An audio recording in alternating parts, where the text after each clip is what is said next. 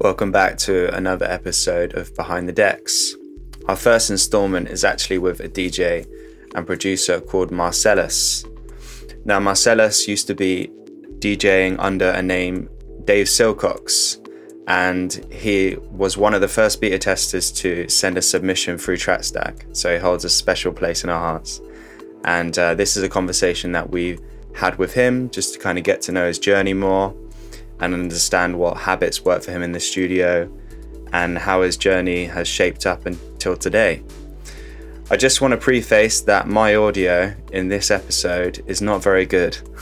We were using a tool called Riverside.fm to record the podcast. I'm not going to lie, it didn't turn out great, so I'm definitely going to t- take up something new when I record a new one.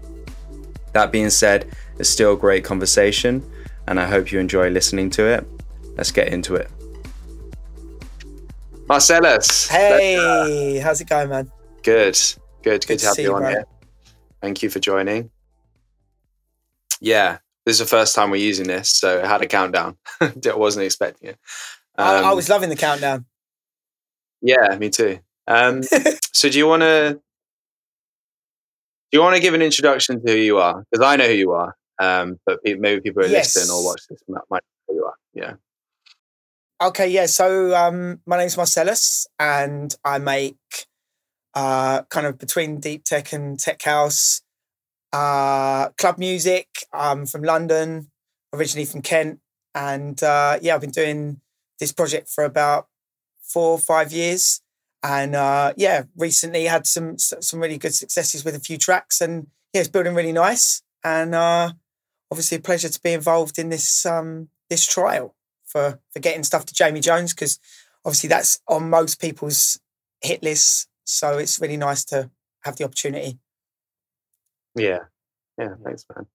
Um, and yeah, for me, I'm Cameron. I'm, as I said in the intro, founder of TrackStack, and uh, this is uh, Marcellus on Behind the Decks. So, yeah, really, we're going for something that's kind of more about you, man. And um, you know, Marcellus is kind of a new alias, right? Because it was you were as Dave Silcox before, right? Before, yeah. Yeah. So, so, what what's what's your journey been like? When did you where did you start? Like how did you go from Dave Silcox to Marcellus? I mean, they say that the musical journey is a marathon, not a sprint, right? So I was fully prepared to just roll with it, things go in and out of trend as well. When I first started, I started making more electro and progressive music, you know, um, the kind of that scene. And as things moved, I just kind of realized from going out raving and from going to Ibiza and from going to different raves and experiencing the vibe with maybe the main stages, the big room sound, the progressive sound, and the and the smaller stages with the tech, with the techno, with tech house. And I just found myself really gravitating towards the more underground sounds, more beat driven stuff, and you know, just dirty beats. That is what I've always liked. And you know, the kind of uplifting, fluffy Tomorrowland. It just, I kind of just grew out of it. And um, I, you know, I still do some bits under my old name. Uh, when I come across a good song, for instance, that I really like and I want to be able to produce it, I'll put it out under that name. But for me right now, it's it's definitely with Marcellus, it's definitely where I feel like I belong. And I'm really glad that it's kind of all because no, no time is wasted with production or being in the industry. You learn how to be resilient. You learn how to, you know, um, overcome struggles because it is a tough industry, and you and you build contacts regardless of which genre. So it's it's definitely fed it, and it's definitely been like an evolution to get to where where it is now with the Marcellus project. But I definitely see the longevity in this one compared to what I did before, and it's a lot. I enjoy the people that I work with more, and I feel like it's less pressured, and I feel like there's a lot more room to make different things. It's a lot less formulaic than than it was before in an old in the older genres. So that's been the journey. You know, it started with with the bigger sound, and then it, it evolved into into the in what Marcellus is now. Yeah, and you say like Raven had quite a big impact on that. So would you say like the the Dave Silcox sound was inspired from a different place? Were you not like raving at the time, or was it just the type of gigs you were going to and not exposing you to the other types of sound that people were doing? Yeah, I think it was mainly where I grew up. Like I didn't grow up I didn't grow up in London. So I didn't have that initial underground scene on my doorstep. Um, I grew up in Maidstone, which was, you know, we had Source Bar, we had Club Class, and I did go to those nights, but it didn't, at the time, it was very much where I was in the industry. I was surrounded by people that made pop music, I was surrounded by people that made um, progressive, big room, electro. And I think it was just a product of my environment at the time. And the the dirtier, techier side was almost what I enjoyed when I went out for myself. But obviously, as you mature, you realize that you need to do things that you love and you need to do things that um, really excite you. And I think my passion just died for the for the other the other side of it. And it was almost like the true calling came out after, you know. Um, and it, it was, I mean, it was nice being in Maidstone at that point because we did have, you know, we did have things you know, like the Source Bar, and you had all these people that originated from there, you know, the Fanciulli brothers, you know, Mark Knight, Toolroom, And I was involved with them. But again, Toolroom was a bigger kind of festival sound at that point as well. Um, it wasn't as, it wasn't like an, an underground label at that point. Um, and yeah, I think it just, it, it was, uh, it was, it was good to have what I did because it brought me to where I am now. Uh, and it taught me about production and it did teach me a lot of things, which I still use today. Um, but yeah, and also I think I did a lot of kind of ghosting in in my previous name. And I think that definitely diluted my uniqueness and originality and sound. And I think after a while, a lot of people do ghost production. I've got nothing against it. But um, for me, I think you have to be difficult because you don't know whether a sound that you could potentially stumble on when you're doing a ghost production for someone could be a groundbreaking sound that you could break for yourself, but it gets dissolved into other people's artist careers. And I think that like there's a lot of talent that gets wasted through that. And there's less of that in in tech. There's still about, but it's less of it. And I love that I love that that you know these artists are pure and these artists are um, original and they're not just manufactured. And I think that's what really I really like about the genre as well. Yeah, that's that's really interesting. I just want to dive into that. It's like a good level of awareness as well to know that what you were doing was not the true you. I think that was the most important thing you said. Um, and kind of surrendering a little bit more to the unknown of like that and move toward it. Um, you said that like right back in the beginning. You said, "I, you know, Ibiza was a bit of an influence on this." Can you can you talk about where where were you? Like, who were you watching? Like, where can you remember this specific time where you were like, okay, like the Dave Silcox is dying and this new it's thing dying. Brewing. Yeah. Well, I mean, at this point, uh, you know, being in Maidstone, I was kind of like, it was the whole. I think it was 2007. I'd never been to Ibiza before. I was I was mainly into. Obviously, I love dance music, but I was mainly into hip hop. Like 2007, everything was hip hop. You know, ma- massively. It was it was huge, and I was making hip hop at the time. I was making hip hop on an MPC. You know, we were doing some bits. I was doing like a few, like doing some bars and stuff. We were doing mic stuff. We were doing anything really, just just finding ourselves. And I think I was just experimenting with four four beats at the time, and then when we went to uh, Ibiza for the first time, it's 2007. It was very much in the electro era, so it was people like Dave Spoon, it's Fedde Le Grand, it was you know Lauren Bushwhacker, it was people like that that that. And I remember Space, Fedde Le Grand, that was one of the first things I went to. I went to um, Manumission in in Amnesia, which is obviously such a sick brand. Obviously, I was just like, wow, there's what is going on here. Do you know what I mean? It's just like hedonism at its finest. I hadn't really witnessed all that. And I just really like the openness and the freeness of it. Um, it just seemed like such a cool world to be involved in.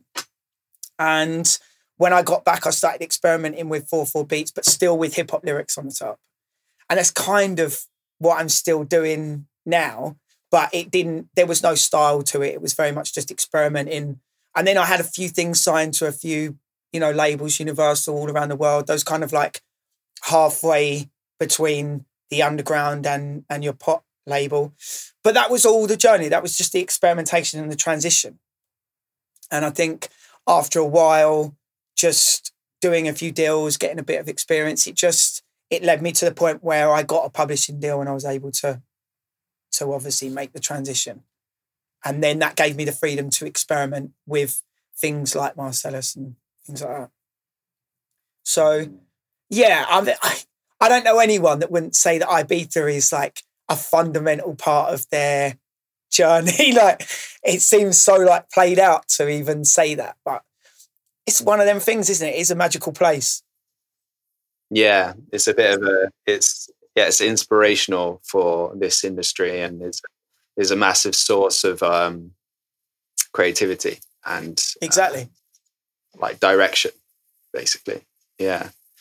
Um, yeah, that's interesting. So, like right now, as Marcellus, um, who who's inspiring you now? Like who? You mentioned some people which were definitely movers in that in that age, but now it's very different, and there's a lot more DJs, and there's a lot more genres. There's even more subgenres than ever.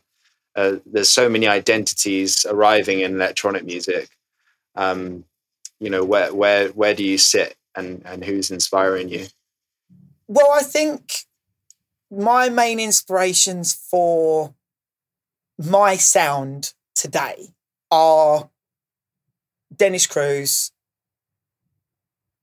um, and the and the whole solid Grooves camp um, you know especially like PAWSA, Bibi um, Reelow eddie m all those people are massive, massive inspiration to what I do. The the the whole vibe, the groove, everything is is is very much they've massively inspired me. But also parallel to that, Jamie Jones Hot Creations obviously is always on everyone's um, list. And obviously I've supported him for so many years as well. So I love the label and I love the way Jamie plays and and the the vibe that that whole camp has is just so cool. The whole Paradise Hot Creations. And I've been to Paradise many times, and you know, it, some of the most sick nights I've had are there, and it's just like, you know, and there's that, but there's also because of where I come from, because of the whole progressive side and the whole epicness side that I've been producing for so many years. I also love Euphoria. I love, you know, um, the hands up. I love the tension in in progressive music as well as so that is something that I definitely you know every five or six tracks I do make something which has an influence from that because I do I do love that as well and I think that this is what's quite good about I'm almost discovering like how the journey that I've spent before Marcellus is going to influence how it sounds do you know what I mean so I, I like drawing influences from a lot of places which maybe aren't everyone's journey because at the end of the day, if everyone has the same journey, everyone's going to make the same music. Like if everyone just likes the same people. So I feel like whatever people's journeys are, you know, um, you get people that have had like a rock fam, you know, they've they've been brought up on rock music. You know, their dad's a drummer or their dad's a guitarist. It massively influences what they've done. So um, I think as well as the artist, it's it's also drawn inspiration from just the journey itself. But yeah, I mean, there's there are so many good artists, and even young artists inspire me. Like I've got the I've got my radio show, and I'm always asking people for new music, and you know the music I get sent's amazing. So everyone's good these days. So it's it yeah, it, it drives you to be better, and also inspires you because young producers, they think less, they throw things together very quickly and because it's all very new, they don't overthink it. Whereas the longer you've been producing, I think you do fall into the trap of, you know, you do overthink things sometimes, which can be good and bad. So what what what do you mean by that? Overthink things? Well, I overthink mixdowns quite a bit. Like I'm always like, you know, do it, especially when you're aiming it for a specific label. You're like, is this too hard? Is it like, you know, is it is it um are the drums right? Is it this? Is it that? When sometimes labels they just want to hear something that's fresh. But I think every producer is guilty of, you know, molding and sculpting things into something which they think will be suitable for the label they're going for. Um, and I think sometimes when you are, say, you go into a run of, you know, because even though I've had some successes in the last year, that's not without two times the amount of failures. So I think that sometimes when you have had a lot of stuff rejected from labels or, you know, people aren't supporting your stuff the way you want it, you kind of get into that bubble where you're like, you know what? Is it cool what I'm doing? Like, is it, are these beats right? Am I, you know, as much as we want to be confident about what we do, I make music for everyone to enjoy. So the main thing for me is that everyone else likes it. you know what I mean? So you've got um you've got that kind of that that way up in your head between what you think is right and also what people want. And I think that makes an overthink. I yeah, I totally get it. Like I used to do that a lot. Even though, you know, when we were young, we were kind of doing more what you were describing, just bashing stuff together. Um, I think as you sort of get more as the as the pace starts to pick up, you start to like really overthink things that are not, you know, they're important, but they're not they're not the move makers in getting to the next stage or unlocking the next door.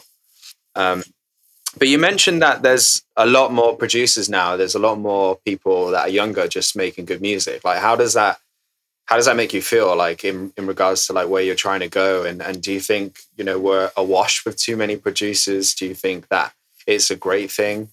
Because um, you know one of the things now is it's it, it costs so little to produce music. You know anyone can download Ableton um, and and start producing high quality music. And there's so much education out there that's freely available, um, which was not necessarily the case, especially when I was producing. Only like, you know, that that that was it was kind of harder to find the tuition, you know, like the tricks.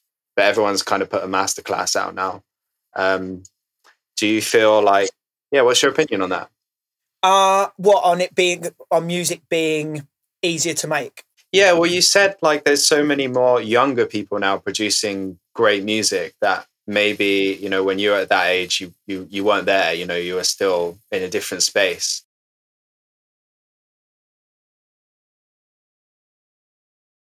Well, yeah. I mean, I think what what I've it's been really nice and what I'm really kind of grateful and thankful for recently is that since the first tracks that did you know, some damage, funk machines and peaches and things like that, ice machines and stuff. That because there's a sound, it's kind of really easy to know what I like now. And when someone sends me music, it's really easy to to know who to help and who not to because I just know what I really like to play. And I think once you get to that point where you are quite um you have a style, it's a lot easier to kind of filter through what you like. As with the app, you know, Jamie knows what he likes, makes it a lot easier to filter out the stuff that's not necessarily better or worse, but just not applicable. And um, so I, there's not like too many to to kind of go through from my from my side because um, you know, there's only a limited amount of people that will make the same style or similar style. So it's quite easy just to focus on them. And it is nice to be able to like, you know, play unknown people's tracks because from my struggle, that's all I ever wanted is is, you know, bigger people to be supporting and see people enjoy it and play it. That's what it's there for. So I think having um a style helps with that because it, it does it does filter it out.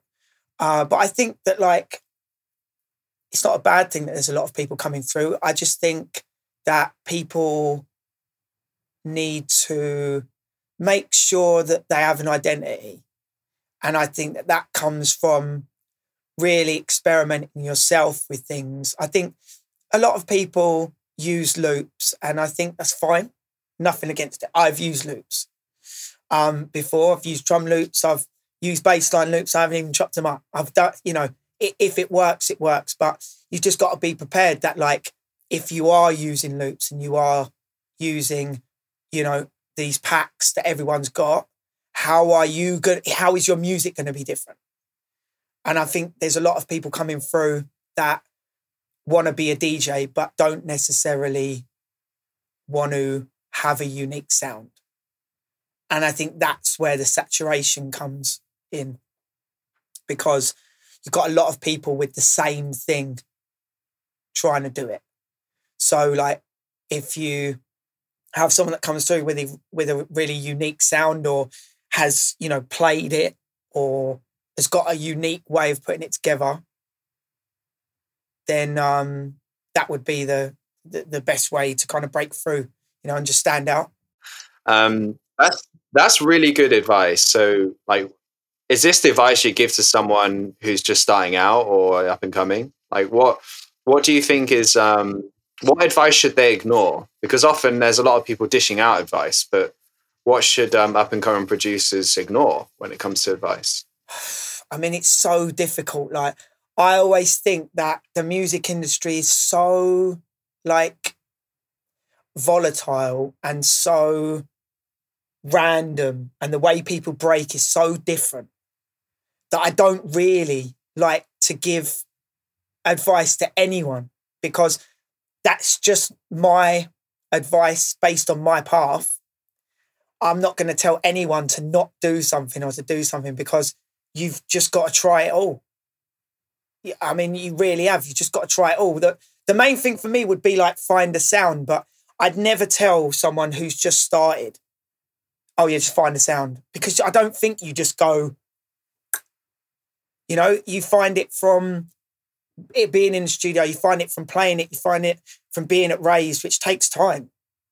And I don't think that, like, you know, if you're, you, the more pressure you put on something, the less it works, especially with creative.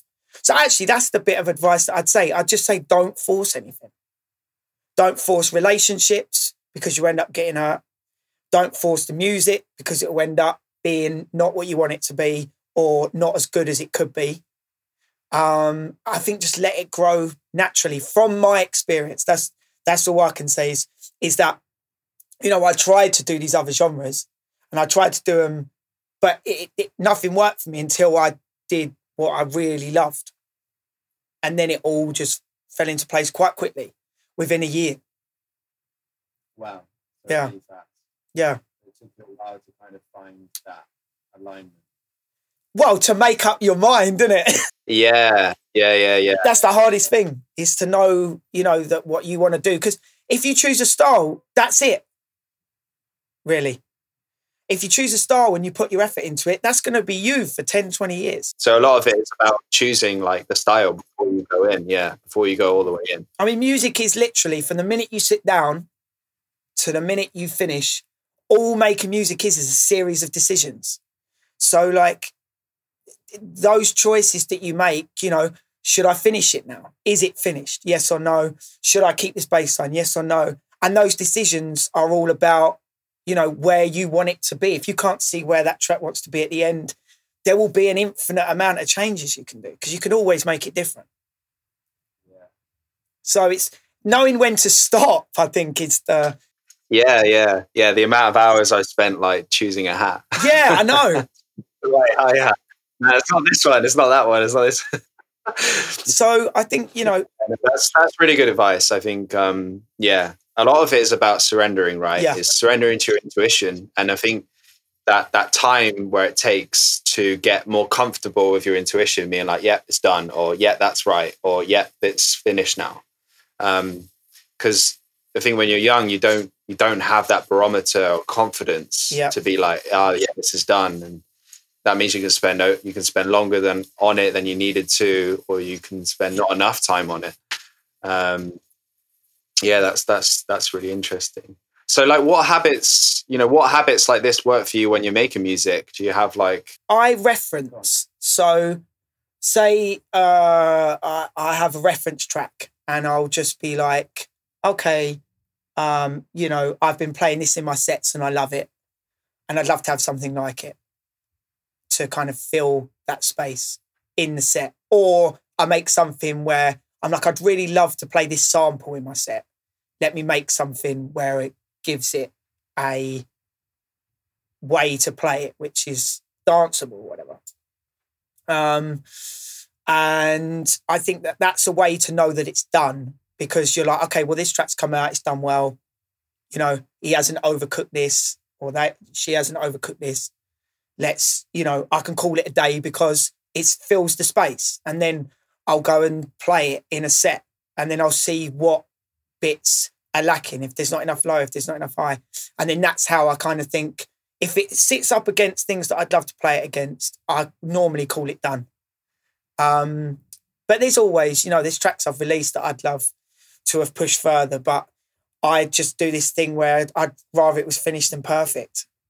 Music's very consumed, nothing real. Yeah, you can make classics, but you know, nothing really has the lifespan anymore. It's very much the the con the con what's what's the um how people consume music is a lot a lot, you know? And I think that um the lifespan of these tunes is shorter than ever.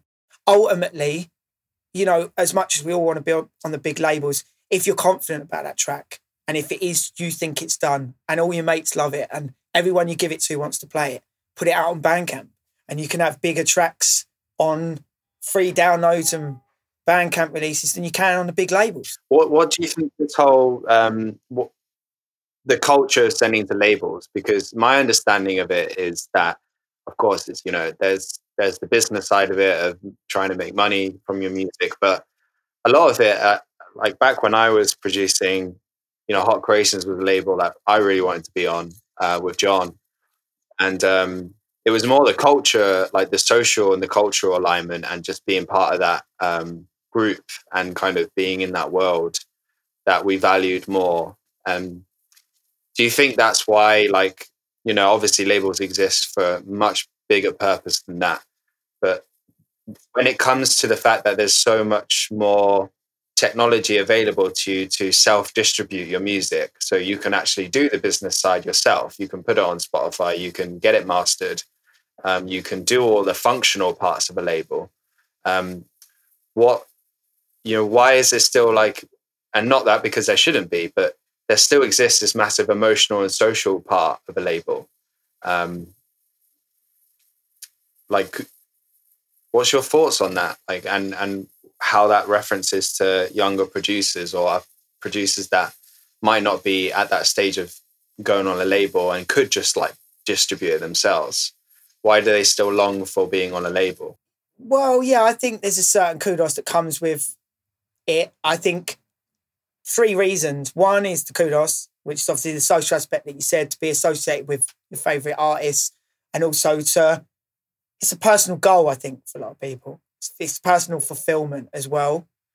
Um, and also, if you've, you know, there's there's no greater achievement than being accepted by, you know, someone that you really aspire to. So it's that personal gain, and also I think it's like booking agents look for that. They look for you to be on, you know, the top five, six labels. So everyone's trying to to get on those labels because they want to get bookings. So there's obviously that those two aspects. Um, I mean, you know, the main reason why I do it is because I just love the music on there, and I just feel like I this is like my offering, you know, to to to that label to to and be a part of it. As you said, to be part of that that crew is is a massive thing, especially for me. Like I think that's definitely like mo- most of the reason is just like a personal tick off, and just to kind of feel accomplished that you've you've made something on that label that you've been following for so long. But I definitely think that releasing on the label, especially for the bigger artists, is obviously to keep those bookings going as well. Yeah.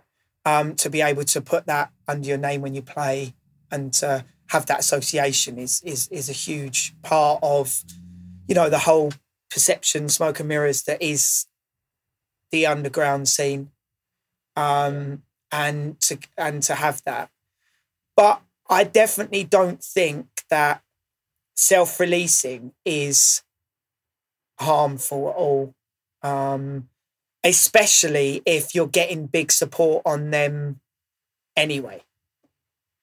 You know you can still grow your fan base. You can still um, get some really good traction from releasing stuff. Plus if you've got a sample that's in it that you can't get cleared you don't have to you know you don't have to clear it. That's a massive thing as well. Okay yeah yeah, yeah that's very true but it just like with ice machine for instance mine i couldn't even put that on spotify because there's a massive section of the original tune in there uh, and it just meant that it was an easy way for me to get it out. It gives fans the chance to give you more than you want for it. You know, some people were giving me more than I was asking. And um, and it's just a really nice way to feel appreciated for what you've got. And also speed it up. You ain't got to wait for a year to get it out. I want to put it out next week, put it out. And then people can have it, you know. I think like recently during lockdown, some people that have really utilized that is Manda Moor and Sirus Hood, they've made like um, you know, probably some of the most successful tracks they've ever made, the most supported tracks they've ever made have all been these mood edits. And I've been downloading those all over lockdown. You know, they've been getting supported by all the big guys on it. Um, and it was a very good way to keep them running and also give everyone these real like sample led great edits that are amazing to play. Um, so it just means that all your work isn't kind of disregarded just for a free download on SoundCloud. Yeah, yeah, Bandcamp's great for it. Um, it is really good. Yeah, it's really they're really fair. So I think that's a great place to put out put out stuff. I mean, it used to be you know SoundCloud, um, and it still is. But I think the you know the gates that people use to you know get fans to their Instagram stuff like that, they're all kind of being crushed a little bit by, uh, you know, the privacy kind of wave that's come in the last couple of years, where there's such a big thing about people keeping their, you know, their socials and stuff theirs. And I think there's they've run into some problems with that about you know following for a download or this and that. It's it so on Bandcamp it's a lot easier. The hoops and the hurdles that you have to jump through for down. Yeah, yeah, it should be frictionless. Yeah, it should be. Yeah, but look, I mean, there's no better thing than sending a track that you want to put out to a big label and them accepting it. But it, it, as you said, it is. There's a lot of people coming through, and I think that any way that you can put it out, if you really believe in the track, you should put it out. Yeah, no, that's good. Um, well, that segues, I think, quite nicely into, um, you know, what what you think about the future as well of music and um, you know how how that could be shaped with new technologies. There's a lot of talk about NFTs and things like this. Like, what's um, where's your? What's your stance on that? Like, where do you think it, where do you think music is going? Um, in reference to the whole, like the world, like streaming every genre, but then right back down to us as well as our electronic underground scene, uh, which is like a little big family uh, in, in the whole music sphere. I think yeah, I mean, I mean, if we say if we focus on the underground part of it, like where we are, I see like a lot more female producers, DJs coming through. I see a lot more artists coming through that are trying things, using different things. Maybe we'll get some people experimenting with different live setups. Um, you know, people like Kink and and people like that that use synths and stuff and and sequences while they play rather than just DJing because I think obviously you have to have a bit of an edge um, to when you play. Uh, that could be your performance or you know what you use to to do it.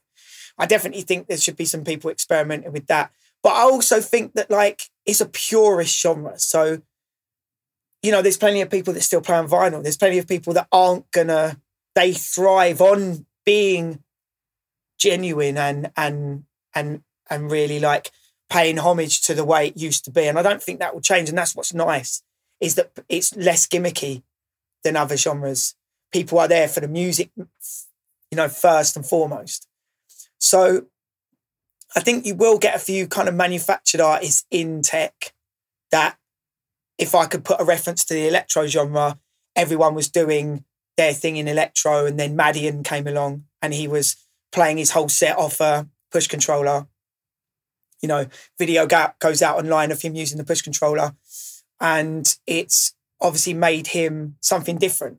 And I think as it gets saturated, I think there'll be more and more people looking for kind of way for them to be a little bit more unique in the way they play, which could be really cool and it could make some really good advancements. But then at the same time, because it is a purist genre, like no one's ever going to get bored of seeing someone just spin good music and like just, you know, just be there doing it. I think that's why we are in this little family we are in this underground thing because the most important thing about it is making people dance, giving people a good time, and playing cool music that you're not going to hear everywhere else.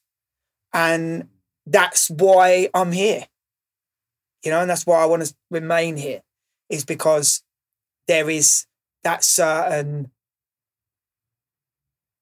like um authenticity to the scene, which is so nice from being in other genres before that are so manufactured, so throwaway, so brutal in in how new talent is discovered and used Whereas here it's almost nurtured a little bit more.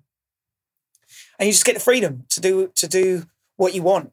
And I think that's that's amazing, you know.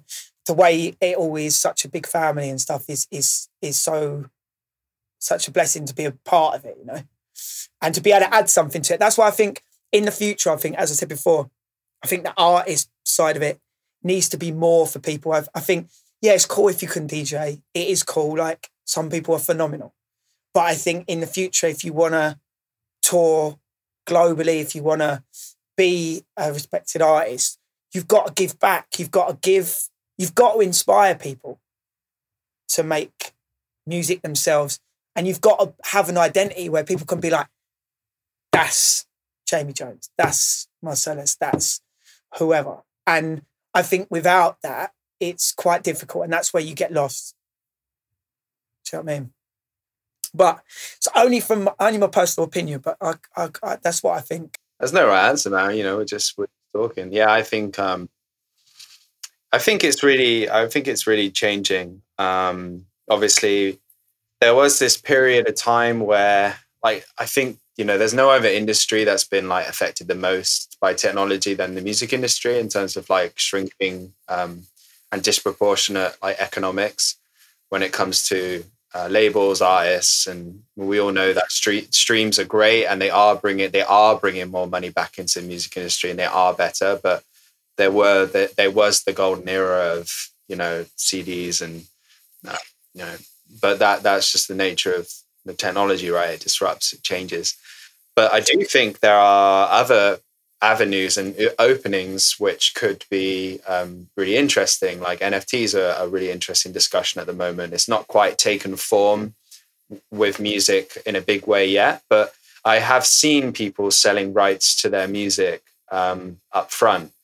And that's a super interesting uh, approach to having more ownership um, over your music, bringing bringing like the ownership back and um, making the economic so what is it? An NFT? It's a non-fungible token. I'm, I'm, gonna. I'm not gonna go into explaining exactly what it is because I'll probably murder it.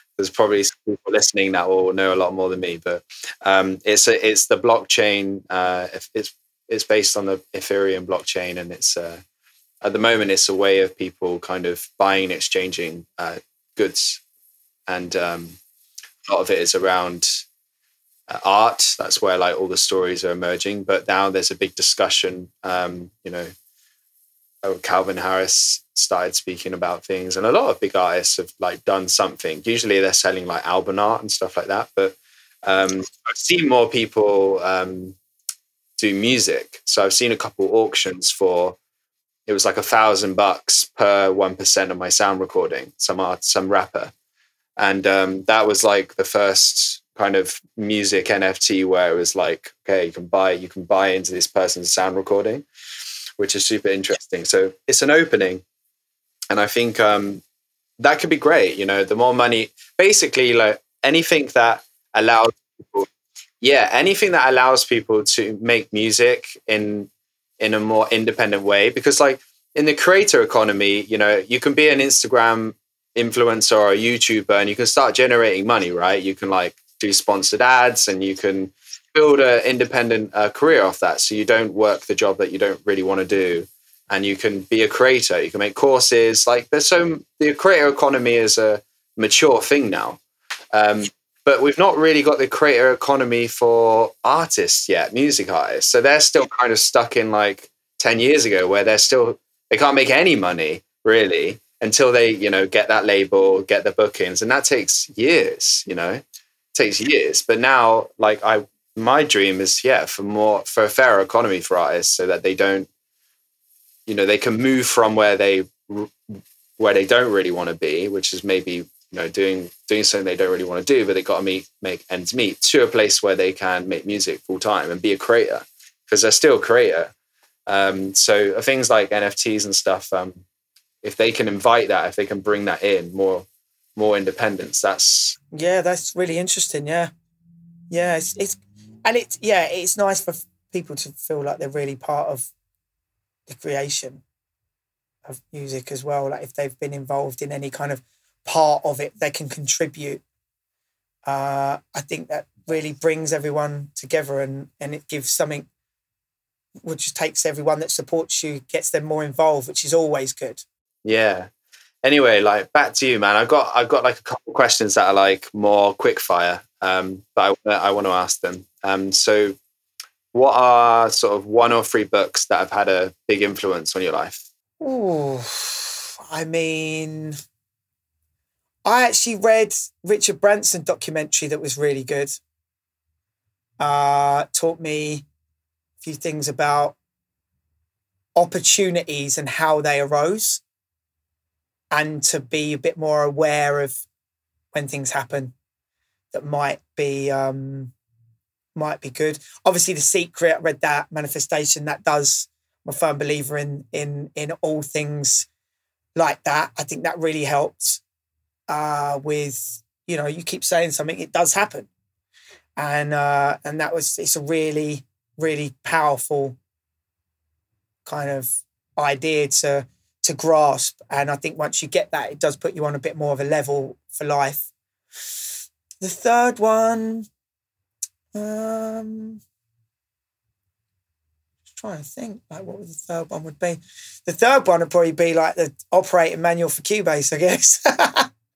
just because like I read it and you know I, I use it today and that's kind of made a lot of things happen you know just sitting here in front of the computer has made a lot of things happen so I think researching what I use properly and finding the ins and outs of the door was definitely something which helped me in like a academic way rather than probably the the spiritual way for the secret or the the kind of business way for with with the Rich Branson book. But yeah, I think those three. Uh, hmm. whatever people say to me, whatever I read, whatever it always it always yeah impacts yeah. me in no, that's some good, way. Man. And um, the next one is uh, is a is one I took from Tim Ferriss. So if people know it, then you know it's a good one. But what purchase of a hundred dollars or less has positive positively impacted your music in the last six months? I think that the best thing I've purchased is SonarWorks, which is a piece of software and a mic that you buy that basically puts an EQ chain on your output to counteract for the artifacts that you get in playback, which is caused by the environment of your room.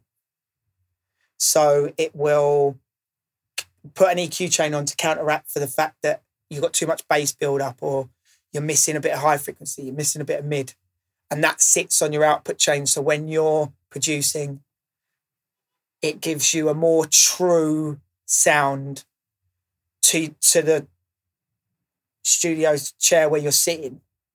And it basically means that you haven't got the added reverb, the added bass, treble, mid range, whatever, from your room. And then I think that was about $130 or something, or 130 euros.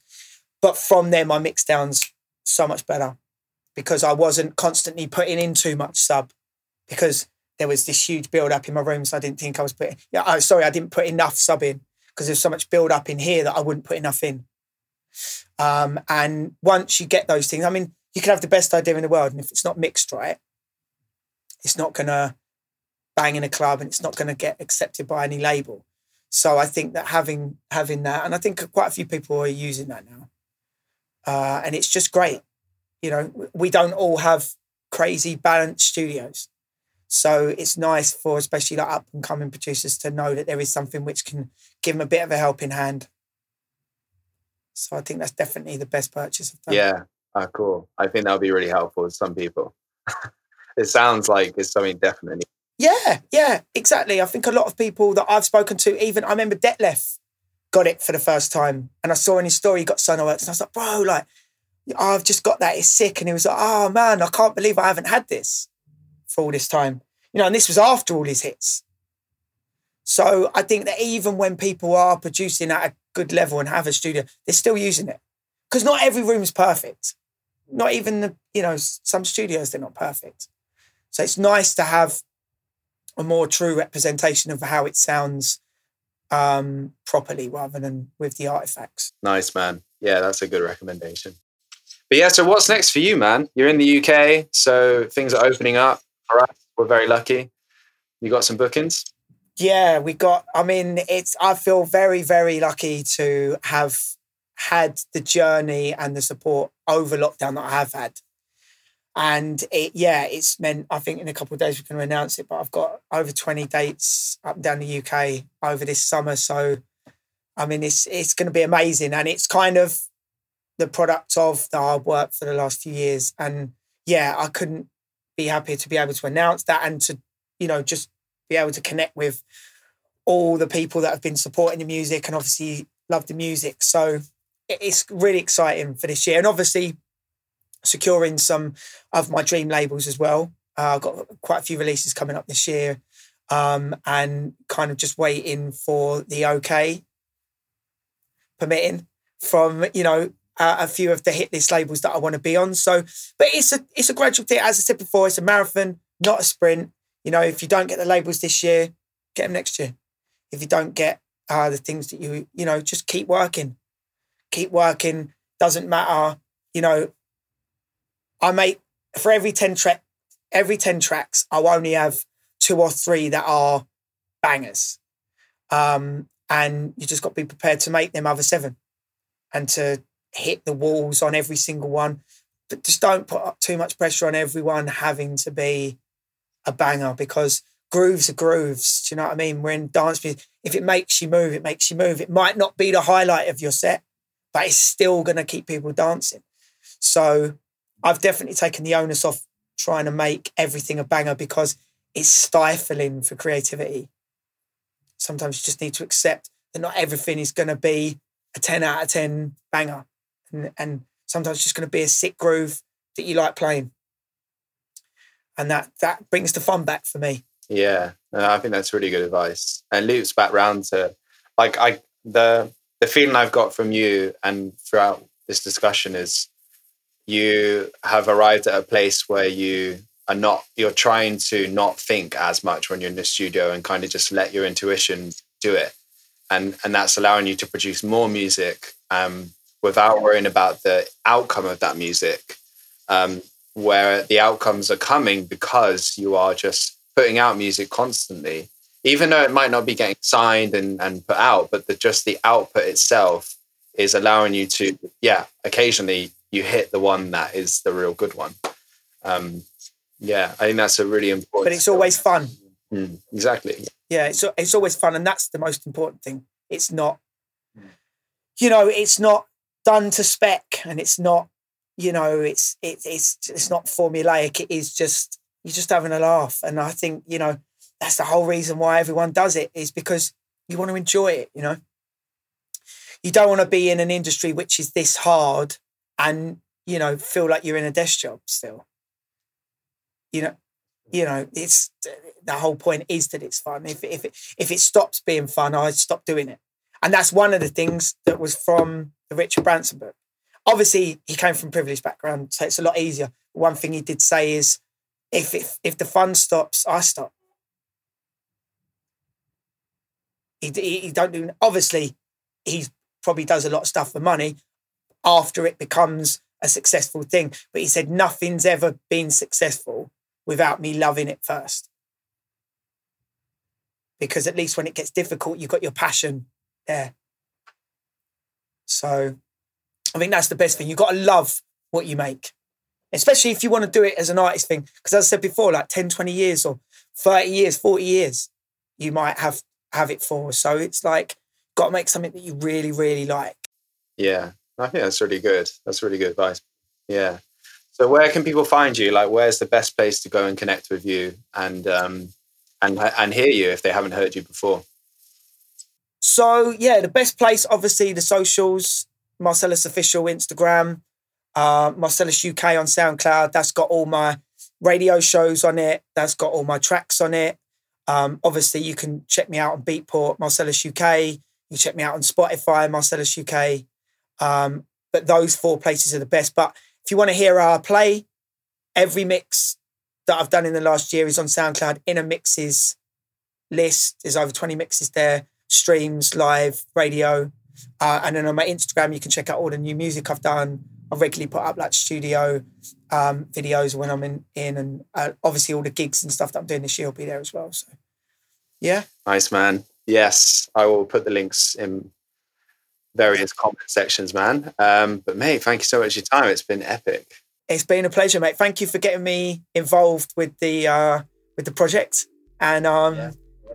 it was really nice to be able to, to be able to be a part of it, and and and uh, also to be able to get that exposure as well, and and a pleasure working with you guys. Yeah, yeah, yeah. Well, it's still it's still continuing, man. We're still going to be, um, you know, listen, listening to your feedback and making sure you get the best experience you can when you're sending your music to you know the people that inspire you you know people that you want to be um, you know heard by. That's that's that's what our mission is here. Um, but cool man. I'm gonna i'm gonna pause it now. Thank you mate. I'll see you soon. So thank you so much if you got this far. I'm apologize again for the poor quality audio on my part but at least marcellus sounded crisp and clear I hope that you got a lot of value out of that conversation and you can take something into the studio or into your life. That's what the point of Behind the Decks is, is to help give you the inside inside look and story of different artists and DJs and people in the music industry. It's all about helping you learn something new and interesting by learning how people approach different aspects of their life when it comes to music and just life in general. So, our beta program is still open. If you want to send your demos to Jamie Jones and experience a completely fresh approach to demo management, then I invite you to reach out to us either on Instagram as Trackstack HQ or on our website, trackstack.in. We are here to serve you as the artist. We want to make it easier and faster for you to get your demos heard by the DJs that matter to you. We've built a completely fresh approach to demos that takes into account all the problems that currently exist when, se- when it comes to sending demos. We really want to build something that really serves and is long lasting. So your your feedback really is important to us. So feel free to jump in and collaborate with us. We're open and we're ready.